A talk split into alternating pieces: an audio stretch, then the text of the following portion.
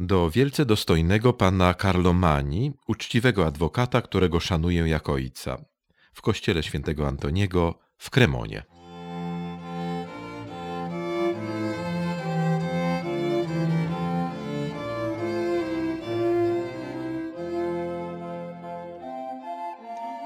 Carissimo in Cristo, padre e fratello salute. Najdroższy Ojcze i bracie w Chrystusie, przyjmij moje pozdrowienia. Otrzymałem Twój list z 23 tego miesiąca i postanowiłem nań odpowiedzieć dopiero po długim trwaniu przed krzyżem w Twoim imieniu, gdyż uważam za niezbędne, aby On mnie nauczył tego, czego później ja będę Ciebie uczył. Gdyby nie Twoje ciepłe i przyjazne nalegania, raczej wolałbym milczeć, ale poruszony Twoją usilną prośbą, wyjąkam to, czego nie umiem jasno wyrazić.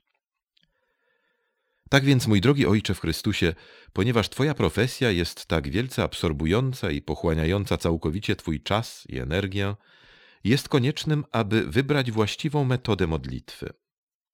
Dlatego też chciałbym, abyś wdrażał w życie, na ile możesz, trzy poniższe rady. Po pierwsze, oddaj się modlitwie nie tylko rano i wieczorem, ale także o innych porach dnia, w chwilach zarówno na nią przeznaczonych, jak i na nią niewyznaczonych. O każdej porze dnia, w dzień czy w nocy, w jakiejkolwiek pozycji, to jest w łóżku czy nie, klęcząc czy siedząc, jak uważasz za stosowne. A przede wszystkim przed rozpoczęciem swojej pracy, bez wyznaczonego porządku. Czyń to przez dłuższą lub krótszą chwilę, jak Bóg cię natchnie. Omawiaj z Chrystusem wszystko to, co dotyczy Twego życia, swoje wątpliwości, trudności, a szczególnie te największe. Następnie przedstaw mu dokładnie, ale jak najkrócej rozwiązanie, które według Ciebie jest słuszne.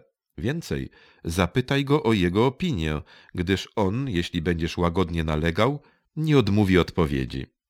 Zapewniam cię, że on pozwoli zmusić się ofiarować ci to, jeśli rzeczywiście tego pragniesz. Jestem doprawdy głęboko przekonany, że możemy nauczyć się więcej o prawach ludzkich bezpośrednio od prawodawcy niż od kogokolwiek innego, szczególnie jeśli ów prawodawca jest wzorem doskonałym, mającym w sobie cały porządek i wie, jak wyjaśnić i rozsupłać sofizmaty szatana. Doprawdy, o ileż bardziej dogłębnie jest on w stanie rozwiązać te ludzkie. Ktokolwiek tego nie dostrzega, wykazuje jeszcze małą ufność w Bogu, który wielce się o nas troszczy i który nie pozwala wypaść bez Jego zgody nawet pojedynczemu włosowi z naszej głowy. Pan jest tak mądry, że pokaże mędrcom tego świata, kim są tak naprawdę szaleńcami i ignorantami. Tak więc, jeżeli z korzyścią dla tych, którzy uciekają się do Niego, Bóg unicestwia wszelkie sofistyczne podstępy współczesnego człowieka, które wydają się oddalać człowieka od Boga, możesz sobie wyobrazić, z o ile większą łatwością rozproszy on inne, mniej zawiłe machinacje. Jeśli w pewnym sensie człowiek może się złączyć z Bogiem, nawet wśród rozterek tego świata, o ile łatwiej będzie on mógł zjednoczyć się z Bogiem w sytuacjach o wiele bardziej sprzyjających skupieniu. Wielce czcigodny Ojcze w Chrystusie, Poświęć wszystkie chwile na obcowanie z Jezusem ukrzyżowanym. Mów do Niego tak swobodnie jak do mnie. Rozmawiaj z Nim o wszystkim lub o niektórych Twoich sprawach, w zależności od czasu, jakim dysponujesz. Pomów z Nim i pytaj Go o radę we wszystkich Twoich sprawach, jakiekolwiek by nie były, czy to duchowe, czy doczesne, czy to dla siebie, czy dla innych. Jeśli będziesz tak czynił, zapewniam Cię, że z czasem odczujesz z tego wielką duchową korzyść, nieporównanie głębszą miłość z Chrystusem. Nie będę dodawał nic ponadto, gdyż chcę, aby doświadczenie mówiło samo za siebie.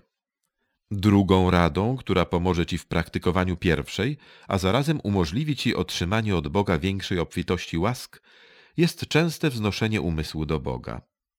Takie zachowanie, mój drogi przyjacielu, jest dla Ciebie niezbędne, ponieważ gdzie większe niebezpieczeństwo czy ważne sprawy, tam wymagana jest wzmożona sumienność i bardziej przenikliwe spojrzenie. Człowiek z natury ma trudności w skupieniu, a o wiele bardziej w zjednoczeniu z Bogiem, ponieważ jego duch z natury podąża w różnych kierunkach i nie jest w stanie skupić się na jednej i tej samej rzeczy. Ćwiczenie wznoszenia swojej duszy do Boga jest sprawą o wiele trudniejszą dla osoby, która jest rozproszona. Najtrudniejszą rzeczą dla kogokolwiek jest zajmowanie się sprawami, które same przez się, moim zdaniem, nie sprzyjają osiąganiu jedności z Bogiem, ale które jednocześnie nie rozpraszają. Któż mógłby powiedzieć, że możliwym jest stanie w deszczu bez zamoczenia się? To prawda, ale co jest uważane za niemożliwe, staje się możliwe z Bożą pomocą, pod warunkiem, że nie odmówimy mu dalszej współpracy, skwapliwości i wysiłków, którymi on nas obdarzył.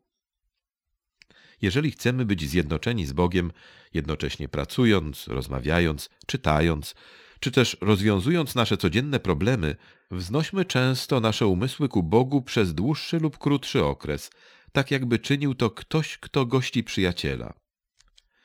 Jeśli nie jest w stanie poświęcić mu czasu z powodu spraw niecierpiących zwłoki, na przykład z powodu inwentaryzacji towarów, które muszą być wysłane w tym właśnie momencie, może się zwrócić do niego tymi słowami. Wybacz mi, że w tej chwili nie mogę pogawędzić z tobą, ale mam kilka spraw do ukończenia. Jak tylko się z nimi uporam, będziemy mogli porozmawiać bez pośpiechu. Następnie, przerywając pisanie na chwilę, od czasu do czasu wzniesie swój wzrok, by spojrzeć na niego. Czasem rzuci słowo lub dwa o tym, co robi. Innym razem zaś, pisząc jeszcze, powie: Już prawie skończyłem. W ten lub podobny sposób będzie on podejmował swojego przyjaciela, mimo że nie jest w stanie porozmawiać z nim bez pośpiechu. Jednocześnie czynności te nie będą mu przeszkadzały w wykonywaniu zawodu ani utrudniały jego zajęć. Ty również, mój przyjacielu, powinieneś postępować w ten sam sposób, a twoja nauka i praca nie ucierpią na tym wcale lub prawie wcale. Przed rozpoczęciem swych czynności zwróć się do Jezusa w paru własnych słowach. Później zaś, podczas pracy, wznoś często do Boga swoje myśli. Czerpać będziesz z tej praktyki wielkie zyski i nie będzie ona wpływać ujemnie na Twoją pracę. Pierwsze i najważniejsze. Bacznie obserwuj początek spraw dotyczących Ciebie lub innych, tych planowanych, jak i tych nieprzewidzianych, tak podczas rozmowy, jak i w czasie pracy. Na samym początku skieruj je do Boga poprzez cichy lub ustny akt strzelisty, którym On sam mógł Ciebie natchnąć i który wyraża Twoje myśli i pragnienia lub w jakiejś innej formie. Następnie pracując, myśląc lub planując, często wznoś swój umysł do Boga. Jeśli Twoje zajęcia przedłużałyby się, przerwij je na krótką chwilę, na tyle, ile zabrałoby Ci odmówienie zdrowaś Maryjo lub na dłuższą chwilę, według Twego uznania, ale oczywiście zawsze kierując się Bożym natchnieniem. W zależności od długości zajęcia możesz przerwać swoją pracę więcej niż jeden raz. Jeśli zastosujesz się do moich rad, to łatwo przyzwyczaisz się do modlitwy bez szkody dla Twoich zajęć i Twojego zdrowia. Dojdziesz w ten sposób do modlenia się nieprzerwanie, tak że będziesz się modlił jedząc, pijąc, pisząc, etc., a czynności zewnętrzne nie będą przeszkadzały tym wewnętrznym i odwrotnie. Działając inaczej, będziesz uczciwym człowiekiem, ale nie będziesz dobrym chrześcijaninem, jakiego Chrystus sobie życzy i wzywa cię, aby się takim stawał. Stanie się to zrozumiałe dla ciebie, jeśli przemyślisz sposób, w jaki on próbuje złączyć cię z sobą. Przestrzegam cię, a jednocześnie wskazuję ci metodę na stanie się takim chrześcijaninem, jeśli tylko chcesz nim zostać, a jestem głęboko przekonany, że tego pragniesz, abyś później nie zmienił zdania, gdyż sprawiłoby mi to wielką przykrość. O mój drogi przyjacielu, jeśli moje słowa posiadają u ciebie jakąś wartość, proszę, zaklinam cię w Chrystusie i przez Chrystusa, abyś zechciał otworzyć oczy i wziąć pod uwagę to, co napisałem, i starał się zastosować je w czynach, nie tylko w słowach.